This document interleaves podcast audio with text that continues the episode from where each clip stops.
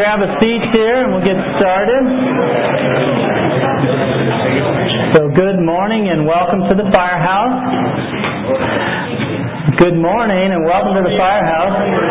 Hey, thanks. Um, let's see. I agree with Jeff. You know, I'm glad everyone made it here. You know, keep your eye out for someone who, makes it here in an hour, but um, hopefully we'll we'll be done within an hour, right? Um, so it's uh, I was here at uh, setting up for the the setup team and got here a little before eight and eight o'clock there was absolutely no one else here, and uh, I was like, oh goodness, the whole setup team missed daylight savings. But you know, like 8:01, there were like 10 people showed up, so uh, it was good. I was a little nervous. Um, I think of uh, you know, there's a softball meeting after this today. We're going to get some more instructions. I, Jeff said, you know, both teams are fairly competitive. Um, I'm not on Jeff's team. I think he was alluding to my team being the fairly competitive part of it. I don't know. I, I don't buy any of that stuff. Jeff takes the survey and comes away not thinking he's that competitive. I, you know, you know I, let's just do a show of hands. How many of you think Jeff is competitive? I mean, you know, where is he at? I don't know. There's no question on that. I don't think. But anyways, well, good. I'm glad you guys are here this morning. To look at Mark chapter 7. Uh, we're going to go ahead and pray, and then we'll uh, just jump into this chapter together here. So um, let's just bow our heads and just ask God to um, meet us here. Uh, Lord Jesus, we do uh, we do thank you for this morning. We thank you for getting us up and rolling um, one hour earlier than we normally would. And uh, God, we just ask that you would meet us here.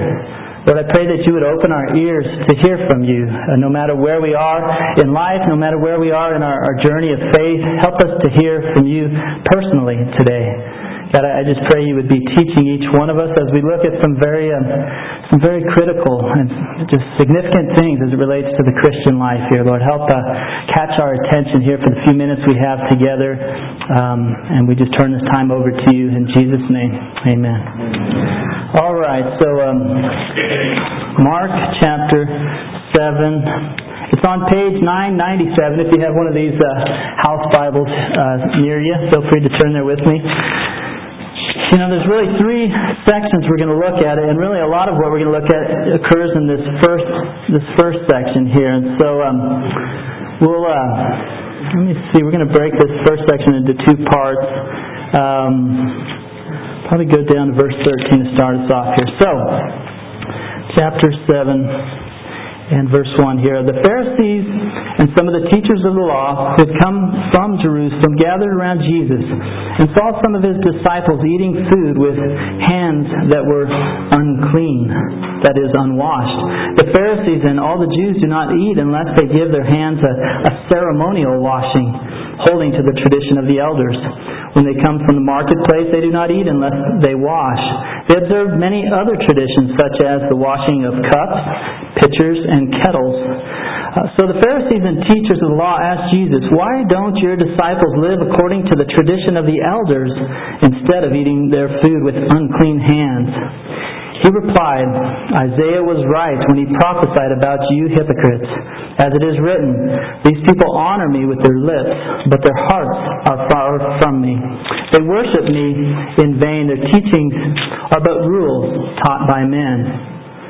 You have let go of the commands of God and are holding on to the traditions of men. And he said to them, You have a fine way of setting aside the commands of God in order to observe your own traditions. For Moses said, Honor your father and your mother, and anyone who curses his father or mother must be put to death. But you say, If a man says to his father and mother, Whatever help you might otherwise have received from me is Corban, that is a gift devoted to God, then you no longer let him do anything for his father and mother. Thus, you nullify the word of God by your own tradition and uh, that you have handed down, and you do many things like that. So we're going to stop and just look at this first section here. Um, again, you have a kind of get the the picture that Jesus is off, and, and this kind of entourage of Pharisees says, "Let's go hunt. Let's go look for Jesus. Let's go prove our case against him." We already know he's off his rocker, and let's just kind of go get a little more data here. And they were going just to kind of prove the case that they had against Jesus. And sure enough, they found something that they were looking for just by looking at the disciples real quickly here. But this whole section, I think it's. Um, we're just going to look at the heart of this section. I think it relates to the tradition of man versus the Word of God. The, the commands of God is mentioned several times. Traditions of man is mentioned like three times in this passage. They, they gave priority and precedence over the traditions of man, their traditions, uh, over the very commands of God and the Word of God. And there's some lessons that we need to um, come away with from this year. Um, do I have a clicker? Yes, I do. All right go ahead and do some, uh, let's see, hopefully number two is the right one. Two, two, three, no, two. Um, got March Madness upon us here. You guys know that, right? Today is a very special Sunday, Selection Sunday. It's, um, the first century church did not celebrate it, but we are starting to celebrate it now. Um, but no, uh, you guys do know who made it in already to the big dance, right? Who? Not the team I was thinking of. Someone else even better. CSU, we don't know yet. Oh, what was that? New Mexico State. Yes! Watch out, watch out. New Mexico State all the way. You have to be really careful when you do these brackets because anytime you show personal preference to some team like New Mexico State, you know, your hopes and dreams get crushed, you know. So you gotta go with the statistics here. That's the way to do it. Defense wins games, right? Okay, anyways back on to the subject here. Uh, Word of God versus the traditions of men. You know, we're gonna we're gonna really we're gonna look at a, a few things here. You know, the Pharisees and some of the people of the time fell into a, major error, and that error was elevating the traditions that had been passed on to them, the traditions that they had come up with in some ways. Um, they they had elevated those above the Word of God, and you know I think we're going to look at a couple steps here that would help safeguard us against the same error, the error of putting traditions and the thoughts of men in front of the Word of God. And so here's a few safeguards we're going to look at related, you know, specifically to this passage here. The first one is this. You know, and maybe it's obvious, but um, but I think it's not as obvious. In some ways, I say I'm preaching to the choir, but in some ways, the choir in this culture, the choir is not the same as the choir used to be in days before now, in times and generations before this generation. And we must believe that the Word of God is really the Word of God. You know, um, uh, that may sound simplistic, but I just think it's not to be taken for granted in this day and age. You know, the Word of God, it means that it's actually God's words to us, that God has spoken, He's revealed His thoughts to us, and that is what we have. These are not just uh, the collections of man, of, you know, different different recordings and quotes of men. This is the, the, the Bible claims that it is the revelation of God to mankind. And do you see it that way? This verse here, a, a great verse on this is 1 Thessalonians 2.13. It says this, We also thank God continually because when you received the Word of God, which you heard from us, you accepted it, not as the Word of men, but as it actually is, the Word of God, which is at work in you who believe. You know, the Bible claims to be the revelation, the unique revelation of God to mankind. Um, we need to decide, do you believe that or not? The Bible is under more attack, more criticism, more ridicule today in, in the United States than I think it has ever been in the United States. Um, another verse here, 2 Timothy 3.16. All Scripture is God breathed. It's from God. It's God inspired. It's not man's ideas. It's not man's thoughts. It's God breathed and useful for teaching, rebuking, correcting, and training in righteousness. But we have to decide if we really believe the Word of God is the Word of God. Because see, um, you know, there. You know, we'll put the sub point here. You know that what it means though is that there's there is nothing higher. There is no other higher authority, no other higher revelation than God revealing His thoughts to us in the Bible. You know what? There's not even a parallel to it. Sometimes people will say, well, you know, the, the wisdom of the early church fathers parallels that of the New Testament. And that's baloney. You don't find that in the Bible. But it's a danger that you will face, you and I will face. Some will say, well, what we can discover from science and creation uh, is a testimony that parallels what we see revealed in the Scripture. That is not true. There's a danger there. As you start getting into interpreting what does creation say to you? We've got the written word, thoughts, opinions of God right here. Do you hold them as such? Because if you don't, you might fall into the same errors that these religious people did. They had a lot of traditions and thoughts of man that they elevated. As a matter of fact, one of the problems um, that they had in this age, this, this day and age where Jesus was, was that um, they elevated, you know, they had the written law. The written law is what we know as the Old Testament. They had it recorded here. They had that back in Jesus' days. They had things that were recorded in the scrolls, and that was the written law. But they also had another layer of law, which was the oral law. And in Jesus' time, what had happened was um, oral law had actually become a higher authority than the written law. And there's you can look at different quotes of rabbis of the time um, that had things that just said, "Hey, you know, uh, it's one thing if it's in, if it's written, but it's a whole nother level of sin if it was orally uh, oral law."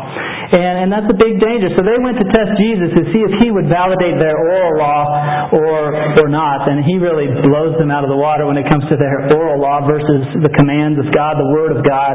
And we got to make sure we have that same uh, safeguard in our lives here. The next thing we have to watch out for is, um, you know, we need to watch out for spiritual or church traditions that, that either contradict the Bible or they have no basis in the Bible. We've got to watch out for that because some of the traditions they had were were maybe well well intended. Um, the idea of washing your hands. I mean, there's places where it talks about how a priest, if he was ministering in the in the holy place in the tabernacle, that he would have to wash his hands and his feet. But then you can kind of extrapolate that. Well, you know, the priests have to do that. We're kind of like priests as well. And instead of just when you go into the temple, we're kind of like his priests all the time. So we wash our hands and our feet all the time, and it makes sense, right? It seems like a good thing, but um, but they were making up things. They were going beyond what was written, um, pulling out traditions. And now we have to watch out for some of that in our own day and age. I've got a few examples to think about here. Um, you know, some modern day examples. One of them is this. Maybe you've heard this before. There is a, a tradition, a church tradition that says if you're going to serve God as a pastor, you know what you need to do? You need to go to seminary. You've got to have seminary training to be a pastor. Well, duh, we all know that. It's like tradition, right? That's what you do. Except for if you try to find that in the Bible, what you, you don't find that. You know, Jeff alluded to this last week as well in his teaching, but um, when you look at the requirements for a pastor, there's a whole chapter, um, 1 Timothy chapter 3, Titus chapter 1, 1 Peter chapter 5. They have requirements on, on what it takes to be a pastor. And there's only one place that even alludes to the idea that you should be able to teach, is what it says, able to teach, which I think it's, uh, it's implying the idea that you're not able to teach something unless you're living it. But some would say say to be able to teach means you've got to go get seminary training. Um, but we look at the guys that Jesus launched the New Testament Christian church with, and it was not the, the trained, the educated ones. It was, in most ways, except for Paul, uh, it was the, the ordinary guys the guys that had spent time with Jesus, let him train their thinking into the Christian life, and um, and he handed over the church to them. And so we just have to watch out for that. Sometimes people think you got to have seminary training, but that's not true. You can go to seminary, and you can actually come away with, uh, you know, there's no guarantee you're going to get character that's listed in the New Testament requirement. There's no guarantee you're going to come away someone who prays for others. There's no guarantee you're going to come away a person of uh, personal purity. You can go to school and take a lot of classes, and you could be, you know, enslaved to pornography. But see, the requirements for pastors would prevent you from serving in a New Testament church, one that's operating by the Bible. We have to watch out for that. Another thing we have to watch out for, another tradition, maybe sometimes it's a pet peeve of mine. And if you're new with us and a visitor, you know, I'll give you grace like once maybe. But uh, if you start calling, if you start calling me Pastor Rich, I'm going to figure out what your occupation is, and I'm going to start calling you like, you know, Architect Miller, or you know, um, good to see you too, Accountant McIntosh. You know, um, uh, we we don't do that. Why is it we don't do that in any other profession. We don't call Engineer Irwin. We don't say, you know, Webmaster Weeman. You know, if he uh, if he tries to get you to do that on your small group, call him on it. You know. Um, but why do we do? Why do we think pastors? It's a good thing. Pastor Rich. You know, or in some cases they call you, you know, Father. I remember when I was in church growing up, I had a father, Father Bird. His last name was Bird. They called him Father Bird, and there was Father Taylor, and I know someone had a. Uh, goes to a church there was Father George and it just why why do we give titles like that? Because as a matter of fact, Jesus specifically said, Hey look, these guys you religious people, you're into titles. You're into the honors. As a matter of fact, Jesus said this, He said, You're not to be called rabbi. Uh, some translations say you're not to be called teacher. You have only one master and you're all brothers. Do not let anyone on earth call you father. For you have one father, he is in heaven. Nor are you to be called uh, this one teacher, for you have one teacher, the Christ. Um, one translation says you're not to be called leader. It's all these titles. Now, it's not saying that, oh, you know, my kids can't call me father. Justice, do not call me father. Shame on you. No, it's, it's the idea of a title. Father Thatcher. Rich. There's this idea of an honor that comes with it. And Jesus said, hey, look, we don't do that. You're brothers. You're brothers and sisters. You want to call me Brother Rich? Great. I'll call you brother or sister, whatever your name is. That's cool. It, that works. But there's some circles where it's like this elevated thing designed to puff you up. Hey, Pastor so and so. Yes, uh, yes, con- congregant so and so. I mean, there's. Um, it's just, it's got, that's a tradition though, it's very common. But around here you will find we're trying to not, uh, we try not to do those things that are not in the Bible, that there's no biblical basis, or they even go so far as to contradict uh, what Jesus said should happen. We've got to watch for that. Other things, crosses. I don't know if you look around here, you don't see many crosses, do you? Uh, we've actually taken criticism before as a church because people have asked, where are your religious objects in this place? And we go, I never thought about it, but we don't have too many of them floating around. There's a little cross on the table back there, I think, unless someone took it. Um, but, you know, nowhere in the scriptures, nowhere in the New Testament does it say you should have a cross at your service. It doesn't say that at all. Jesus said, deny yourself and take up your cross and follow me. But, you know, if the disciples had understood that literally, they'd all been walking around these big wooden crosses, and, and that's not what they did. They knew it was a life, of, a life living uh, that would be a shame, a shameful thing in the eyes of the world. To have a cross is um, was a shameful thing in the eyes of the world. And when you take a stand for Jesus, many will look look down on you for that. But that's the idea of a cross. We don't have crosses around here, and uh, I'm not opposed. It's not like we're opposed to it, but my point is the Bible does not require you to have a cross. Some people have not come back to this church because they did not see any crosses. There's no requirement for that. I think crosses are cool. Um, you know, we've got a big cross, I think, in someone's garage that we haul around from time to time. I think for Easter it would be cool to have it sitting up here. I've often, often thought, you know, if there's a way to cast a shadow to make a really cool looking cross right here, we're not opposed to that, but we're also not required to have one either, you know, so uh, how do you feel about that? You have traditions, things that you expect that you don't find in scriptures? We need to make sure, you know, our heart is to be a New Testament church. New Testament Christianity on fire is one of the mottos at the firehouse. And so we're really striving to keep in line with what the Bible teaches. You know, sometimes people say you need to, you know, practice communion more often, things like that you know, we do the things we see in Scripture where it's commanded. You know, we try to do that like it's commanded. Other places there's examples. Other places there's principles that are great to apply, but they're not requirements. Uh, when I was finishing preparing this yesterday out in the cafe, I thought it was really cool. I was sitting in the cafe, the sun was setting, and the sun started shining on a no parking sign outside there. And it started reflecting in through our glass windows, and what did it do on the wall? It projected this really cool cross. And the sign was flickering in the wind, and this cross was just kind of, I just thought, that's really cool. Now we need more crosses like that around here. Um, I took a picture of it. I can, I can put it on the web if you guys don't believe me. Um, but but anyways, we've got to watch out for these traditions that have no biblical basis. Um, some other examples. We have to watch out for another thing we have to watch out for is got to watch out for being anti-religious, anti-traditional. Sometimes people go, "Yeah, I hate tradition. That's just dumb. I'll do anything that's not traditional." You know, and that's that's not the same thing as living by the Word of God. You know, there's things you could do like sometimes people think, well, around here we, we don't dress too formal. It's not that we're opposed to it. We just don't think it's required. In a lot of ways we try to cater to those that don't have a church background. But you know, we have to watch out where, you know, someone goes, well, you got a, you got a nice white shirt and a tie and that seems very religious. It's like a Mormon and, you know, we don't want to be like that so we're going to wear raggedy clothes and never shave our hair or, you know, clean up. Well, the goal is not to be anti-religious or anti-traditional. The goal is to be biblical. Um, you know, we've had times where we were a part of a church. A number of us up in Fort Collins were part of a church called Rock. It was really kind of a, a church for the unchurched. And uh, one of the things that we developed as a part of the Rock was we had a um, during the worship times, during the worship nights, we had a, a pretty wild and crazy mosh pit. You know, mosh the anti-traditional. You guys don't mosh in your church? Well, we do.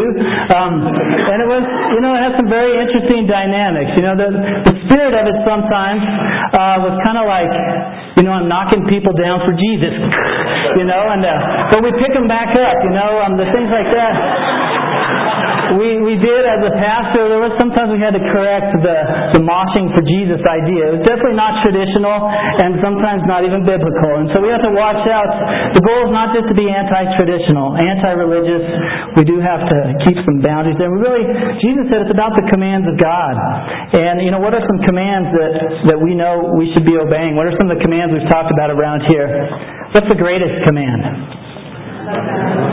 Love God with all your heart Love God with all your heart, with all your soul, with all your mind. What's the second greatest commandment Jesus taught?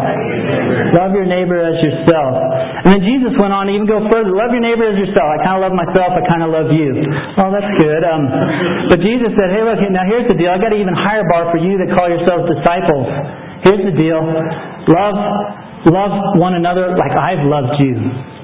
And, that's an even higher bar. And you know, sometimes we're like, well, do you do you cross your hand? Do you have a cross around here? Do you mosh or do you not mosh? Um, do you love others like Jesus loved you? How did He love us?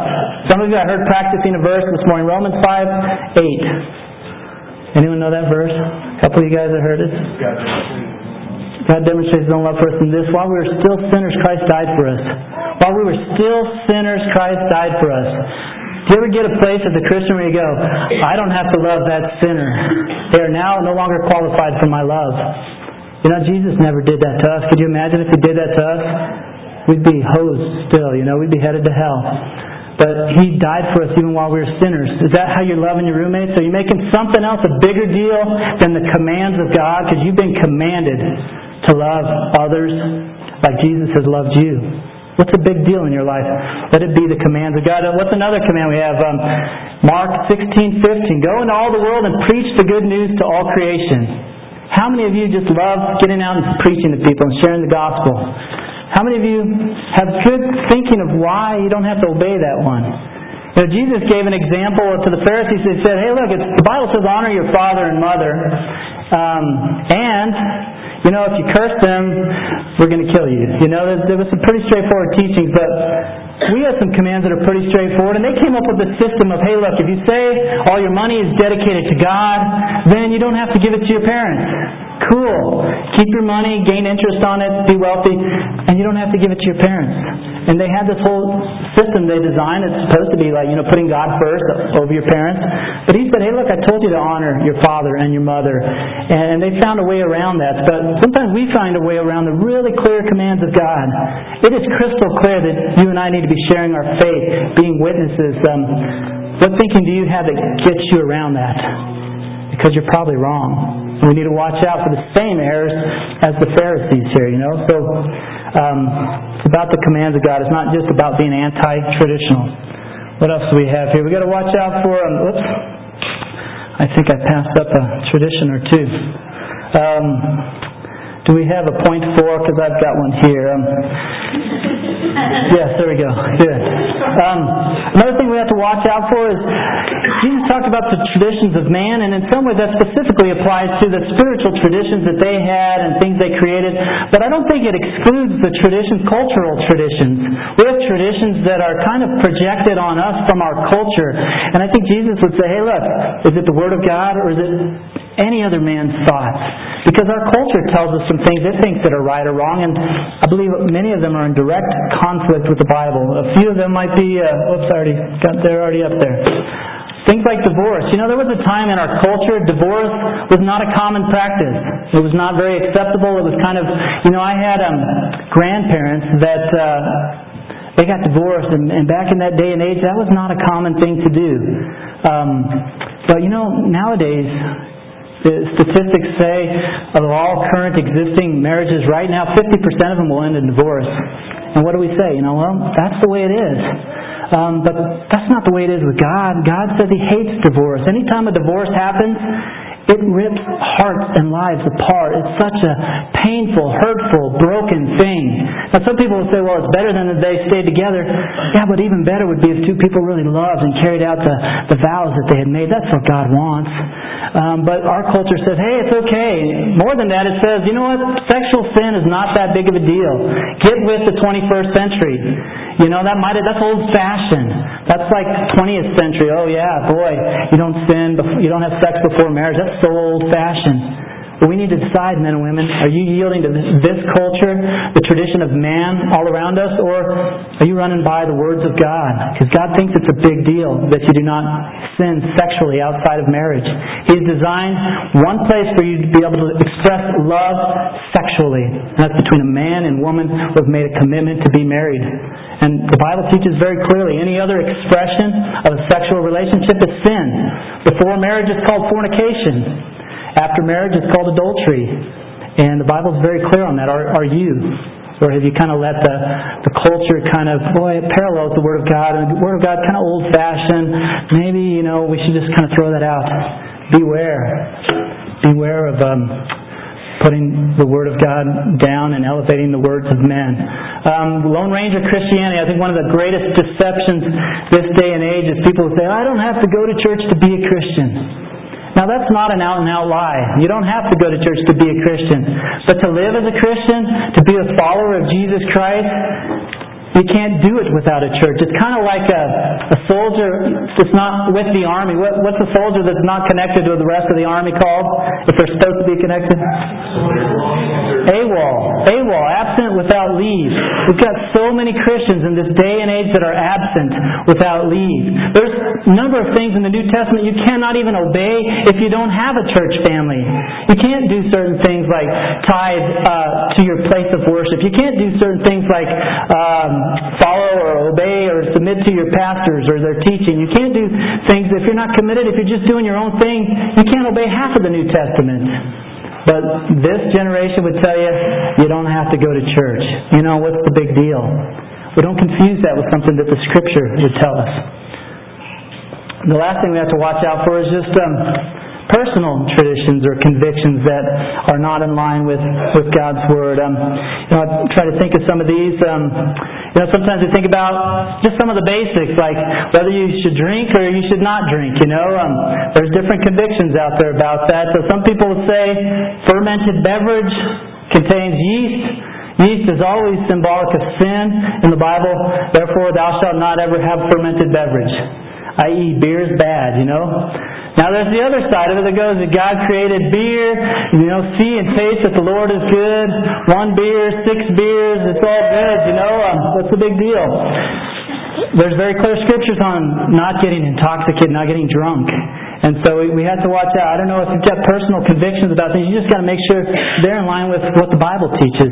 And sometimes it even says, hey, look, if you got a, a, a personal tradition or something, keep it to yourself, you know, so that you're not stumbling those around you. I know myself, when I first became a Christian, I was still figuring out some of these things. And, you know, I kind of had thoughts of, I don't know, I came up with my own personal uh, Tai Chi or something like that. I don't even know Tai Chi or Feng Shui or Feng Shui or I don't know those words, but but I know in my in my house I had I had like a bookshelf, and I had you know Christian books were like on the middle shelf, uh, non-Christian books were on the bottom shelf, of course, and the Bible was on the top shelf because I wanted to honor the Word of God. Obviously, the Bible's on the top shelf. Is the Bible on the top shelf in your house?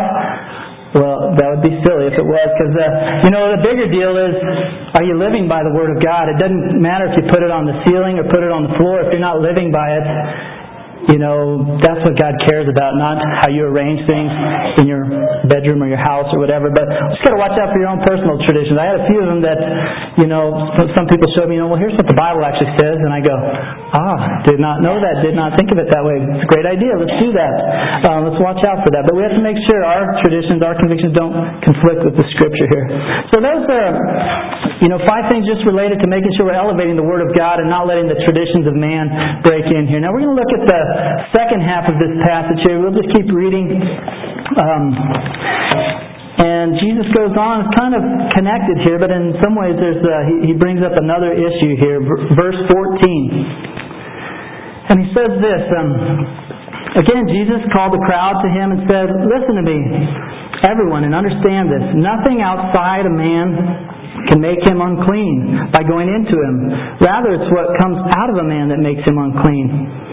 After he had left the crowd uh, and entered the house, his disciples asked him about this parable. Are you so dull? He asked. Don't you see that nothing that enters a man from the outside can make him unclean? It doesn't go into his heart, but into his stomach and then out of his body. In saying this, Jesus declared all foods clean. He went on, What comes out of a man is what makes him unclean. For from within, out of men's hearts, come evil thoughts, sexual immorality, theft, murder, adultery, greed, malice, deceit, lewdness, envy, slander, arrogance, and folly. All these evils come from inside and make a man unclean. But Jesus went kind of from the traditions of men uh, compared to the Word of God, and he shifted gears to what goes on internally in your heart is really more important than the external appearance of things. And the Pharisees were very into the external appearances. They wanted to make a good appearance all the time. And Jesus was saying, hey, God cares about what's going on in your heart. And we, we have to make sure we catch that. Um, you know, um, clean hands versus you know this is something that I think this is really catches it here but really what goes on inside your heart is the heart of the Christian life. What goes on inside your heart is the heart of the Christian life. It's not so much about the externals, the, the impressions, the, the things that we do that people see. Um, God cares and sees what's going on inside your heart, and that's really what He wants, you know. And, and we have to watch out for things. Um, you know, Jesus quoted from Isaiah there. I just I just can't imagine. You know, we're trying to figure out how can we apply this, you know, in our own lives here. But Jesus was these guys asked him a question, and he said. Um, Isaiah was right about you, um, you hypocrites. Um, you know, can, is there a spirit-filled way for us to do that today? I don't know. I tend to think you really want to be careful if you're going to be that strong. But he went on to say, you know, you honor me with your lips externally, but your hearts are far from me. And you kind of do this worship, but it's a waste of time because it's it's a man-made deal. And we just have to watch out for that ourselves. And I was just trying to think of um, ways we can. And now some of you might know this. Uh, how many of you don't have to raise your hand on this? It's a Bible trivia question for you. But um, how many of you know where to find the verse that says cleanliness is next to godliness? Anyone know where that is? Good thing you're not raising your hands, right? Because you will not find that in the Bible. Um, but some people think it's in the Bible. That's why I didn't have you raise your hands. Because if you were like this, it would be embarrassing, right? Um, but uh, sometimes we think that way, though. Cleanliness, your outside cleanliness, is right, right up there next to godliness. Well, there's no verse on that in the Bible because, well, that's not what God thinks. You know, if your hands aren't clean and uh, you can still worship God from the heart, you can still love God. Generally, we would encourage you to wash your hands, you know, just, um, but it's not like a, it's not like it's a, a moral issue if your hands are clean or not here. You know, we inspect hands before you come in the auditorium, especially for breaking bread. We just want to make sure, you know, that's that's not what Jesus taught at all. He said, you know, it's, it's about what's going on in your heart, and we just have to make sure the things that we do, you know, in some ways we go, well, how does this apply to me? You know, we honor Him with our lips, but our, our hearts are far from Him. You know, I think there's different things we have to watch for. Um, um, you know, sometimes it's like uh, we can honor God in the prayer meeting, but during the rest of the week our hearts are far from Him. Or we can honor God by raising our hands Sunday morning, and and yet the rest of the week maybe we don't even lift a hand sacrificially for for anyone else. Um, we just have to watch out for doing things for show. You know, sometimes as a pastor we've had to address the situation. Each one of us has different ways that we express our worship to God. Um, occasionally, now, this hopefully doesn't relate to you. Maybe it does, and, and I'll be instructing you subtly here. Subtly here, but um, sometimes when it comes to worship, people have very charismatic, uh, dramatic ways of singing worship and making symbols and doing things while you're, you know, and, and that's fine. Oftentimes, over my 12 years of pastoring, we've seen a lot of different expressions of people wanting to worship God, but sometimes those people end up in the front row. And uh, there becomes a little question of, is the drama and the dancing and, you know, is that really for God or is it for show? And what we've done as pastors is just simply say, hey, look, we, we love that you want to do sort of interpretive dance type stuff during the worship time, but we'd ask that you do it at the back of the room because it won't get in the way of anyone. It's not like you're not like making like symbols on the screen. You're not doing anything like that.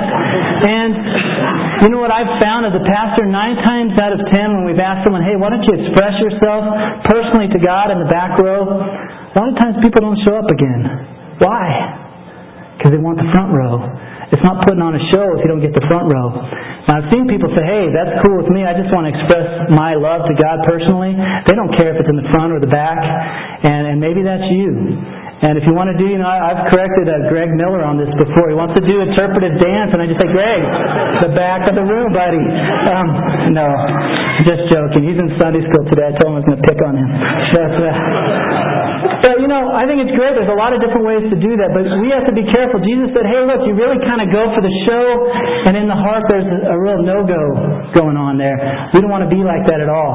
It's not about the show. It's about what's in your heart, you know, and we just want to make sure that that's the case. We've got to watch out for it because it's sure easy to give a better impression than what's going on on the inside. I love the song that we sang this morning. It's uh, we're trying to praise God from the inside out from the inside out. You know, I think this is one area where Christianity is different than any other religion, any other philosophy, because a, lot of religions it's about the externals.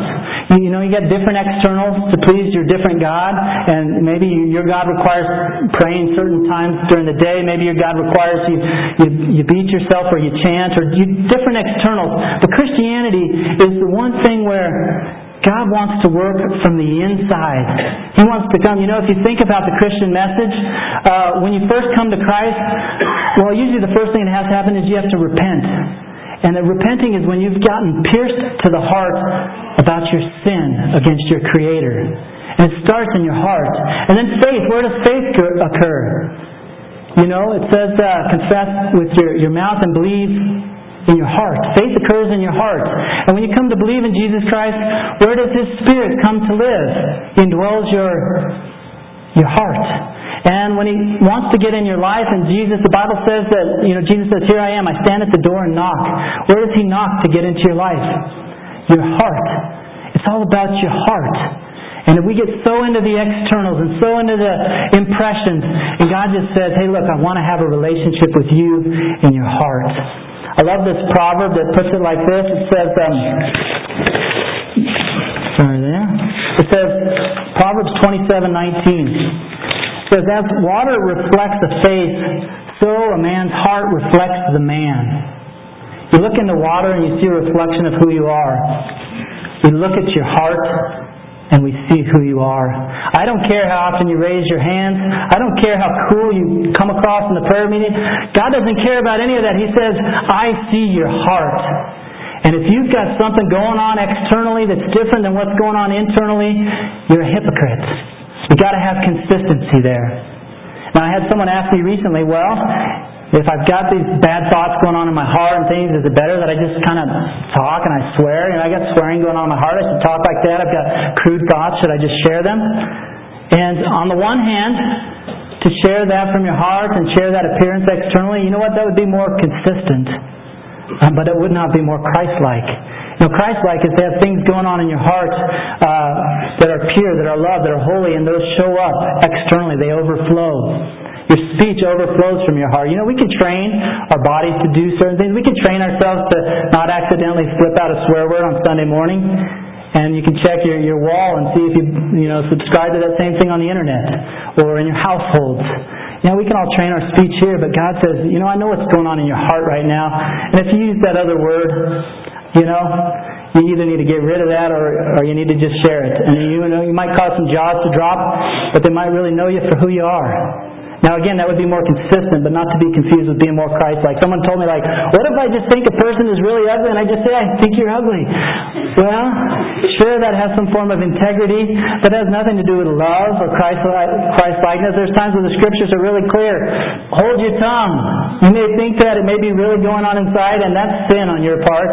And hold your tongue until you, you change your attitude, you know. we got to watch out for, for that here. Um, but anyways, where are we going with that? Okay, let's keep going here. I'm got to be wrapping this thing up here. Now, here's another thing we need to think about is Christian life. Uh, here's a list of things. Jesus gives us a list of things right here. This list that we go through, Mark is one of the unique ones that has this list, a pretty comprehensive list. And at the end of the list, he says, these things, you know, Jesus goes through all these, and these things I just, I suggest that you really don't have them in your heart. It's kind of not a good idea. You know, what does Jesus follow up this list by saying? He said, all these evils come from within your heart. Now, what we need to do is kind of check through the list and go, how many of these do I have in my heart? And do I think they're evil or have I learned to coexist with them? A lot of these things we go, yeah, I knew about that sin. And I've had that sin for years. And I just kind of, we just kind of get along together, and I don't think it's that big a deal unless I see it in my roommate's life. And then that's, boy, I can't believe you have that sin. Me, I'm used to that. Um, we got to watch out for that because Jesus says these things are evil. And we're going to go through that list real quick here. Um, and this is, um, I've got this from the Amplified Bible. It really, uh, if you've got this list in front of you here, um, we just read it there. It's like verse uh, 21, 22, 23. But the Amplified kind of expands on some of these things. The first thing we've got to do if we're going to have a, a pure heart, a clean heart, we've got to um, well, we've got to clean. Jesus told the, the Pharisees at one point, "Hey, look, you're into kind of cleaning the outside of the dish. Clean the inside." To us as Christians, clean the inside, clean our hearts.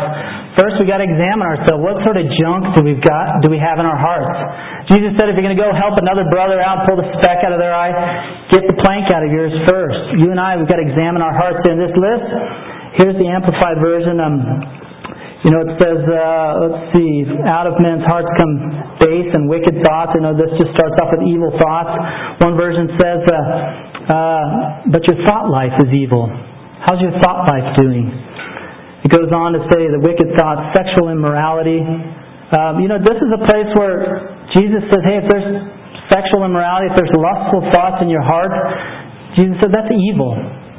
It starts in your heart and it's evil there. Now, of course, we know when you express sin sexually with your body, we know that's wrong. But Jesus said, hey, it starts in your heart and it's evil even when it's there. He goes on to say, um, stealing, murder, adultery, coveting. You know, coveting, it says a desire to have more wealth.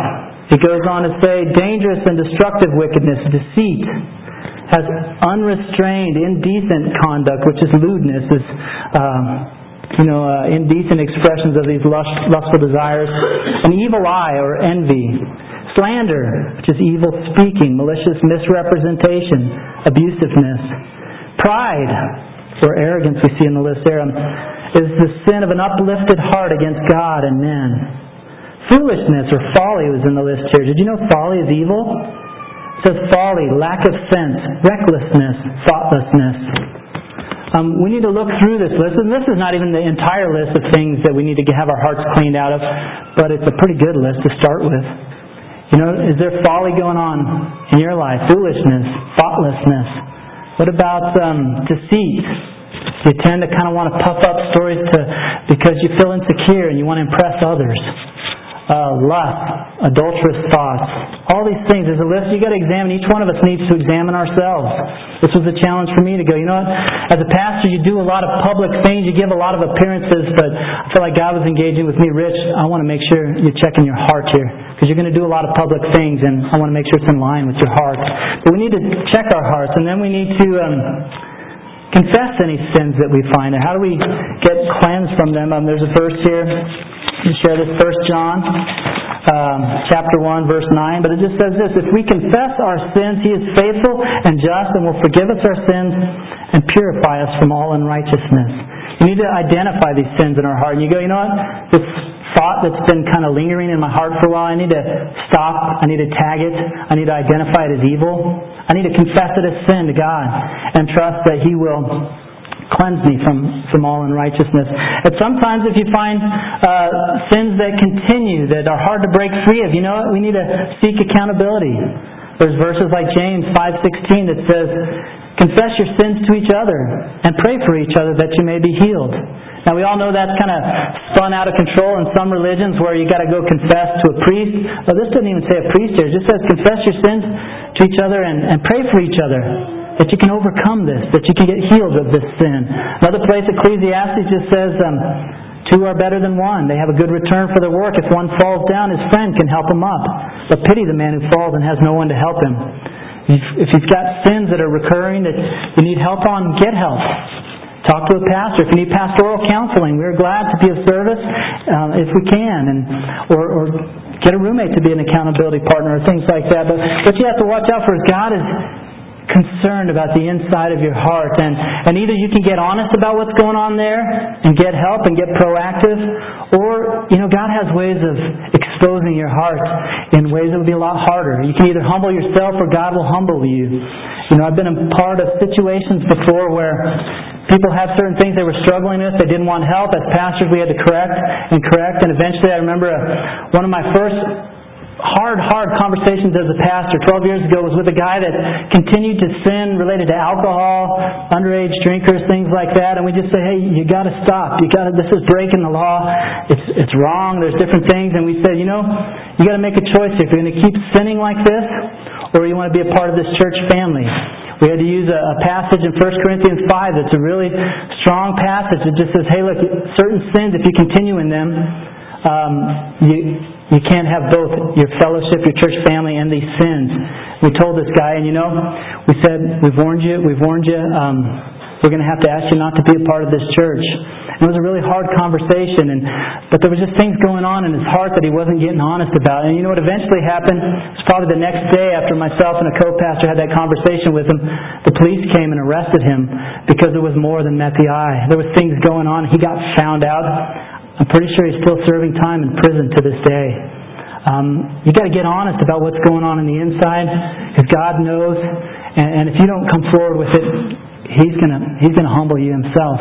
There's two ways to go about it, and God wants to have a relationship with you in your heart. A real relationship, not a phony one, not putting on a mask where you have these impressions and you have your church lingo and he wants to get down to the real you, the you that's reflected in your heart. And, and that's what we're all about at the Firehouse Church. We're about just trying to live out New Testament Christianity, just trying to put the Scriptures into action. We're not perfect, but we're trying to be honest with one another, trying to seek, um, you know, accountability to help each other out here. And, you know, I really think this is the heart of the Christian life. I believe this is one of the most important things to think about um, as we go through Mark here, just uh, to really catch that God wants to have a relationship with you in your heart. He wants a pure heart, not a heart that's coexisting with all these things God calls evil. And so, anyways, we're going to close with that.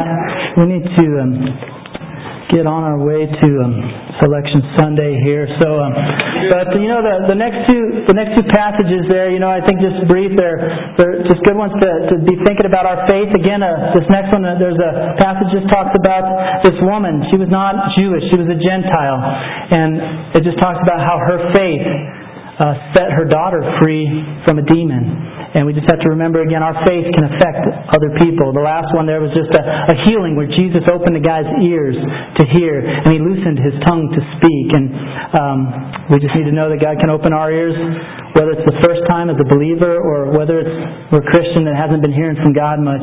He can open our ears. He can loosen our tongues to speak for Him and obey the commands of God. So let's just pray.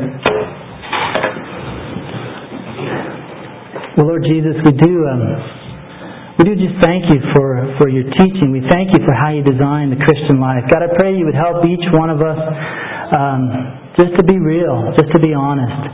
God, you know what's going on in our hearts. And, and some of the things we're comfortable with, you would call evil. You would call polluting um, and unclean. And, and God, help us to get honest about those things, to come forward before um, before you have to humble us. Help us to humble ourselves.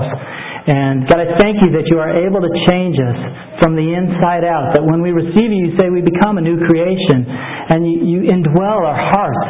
And you can empower us to live a life from the inside out, not just with rituals and religion, um, but with a relationship that starts in our hearts. Help us, Lord God, to, to have a heart that's pure and, and clean and, and loves you fully. We just ask this in Jesus' name. Amen. Amen. Thank you guys for coming uh, this morning here, and we'll catch you um, next week with Mark chapter 8. So,